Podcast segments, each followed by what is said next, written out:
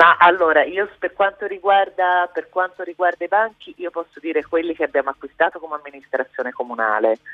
e quelli che abbiamo acquistato quest'estate, ma avevamo la possibilità di utilizzare una parte del finanziamento che era erogato, sono arrivati sono arrivati tutti i banchi, e per le scuole, per cui i banchi di cui c'era bisogno, io sto parlando ovviamente delle scuole del primo ciclo, che sono quelli di cui si occupa direttamente l'amministrazione comunale, sono arrivati sono arrivati tutti. Poi c'era la partita dei banchi gestita direttamente a livello a livello nazionale.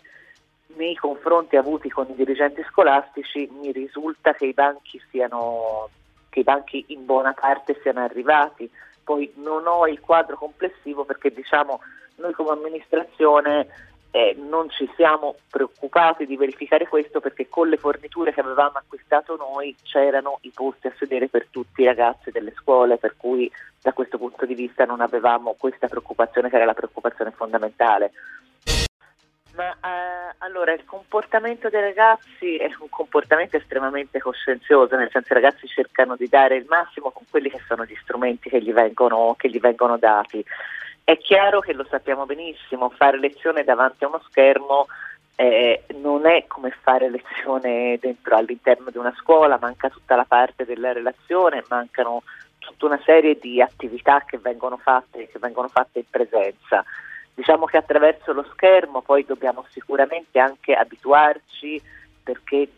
è necessario anche fare una formazione di un certo tipo per la didattica a distanza, e ovviamente con, con i tempi stretti che ci sono stati un po' è stata fatta, ma abbiamo bisogno di un, di un cambio tra virgolette culturale per arrivare a farlo in una certa maniera, e comunque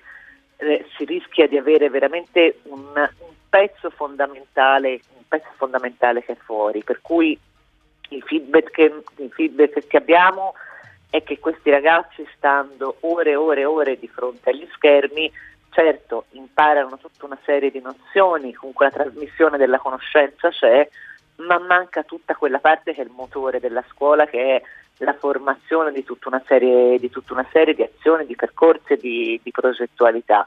Oltretutto c'è l'aspetto che a noi preoccupa, e questo l'abbiamo detto in più di un'occasione, che è quali sono anche le conseguenze da un punto di vista emotivo e psicologico per questi ragazzi, con periodi così prolungati di eh, ore davanti allo schermo, di chiusura dalle relazioni sociali e tutta una serie di fattori conseguenti, per cui la,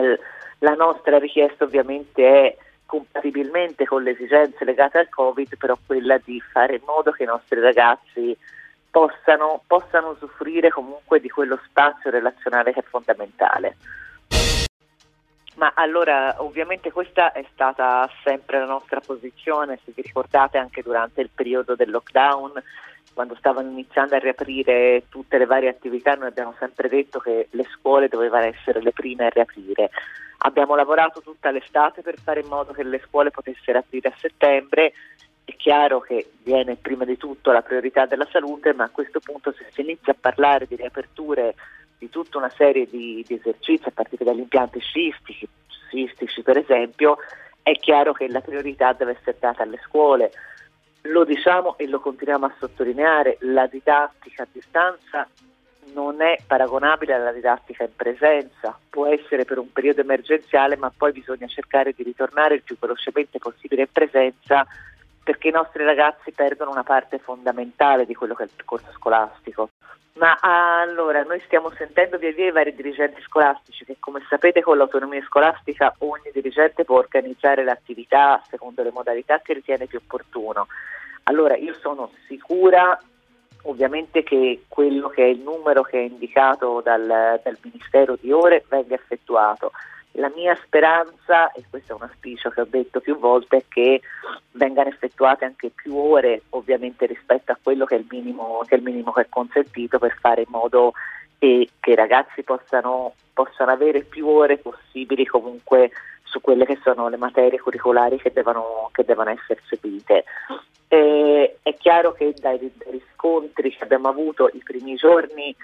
in qualche caso c'è stato bisogno un po' di, di Di, or- di organizzare la ripartenza. Non so se vi ricordate, siamo entrati in zona rossa nel fine settimana È chiaro che io so che i dirigenti hanno lavorato tutto il fine settimana, ma un minimo qualche giorno di tempo ne hanno avuto bisogno.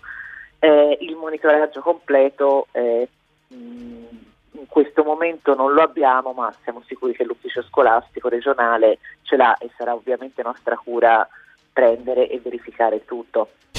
Ma allora io la, la cosa che so, perché l'abbiamo vissuta anche direttamente come amministrazione comunale, che quest'estate sono state investite tante, tante risorse per, per la ripartenza delle scuole e eh, è stato fatto un lavoro grosso e le scuole ovviamente erano e, e sono pronte per la ripartenza. Tra l'altro ricordo che comunque all'interno delle scuole le regole venivano rispettate, per cui il tema, ora tra l'altro stiamo facendo tutti i test in quelle, in quelle scuole che sono aperte, per cui fondamentalmente buona parte del primo ciclo,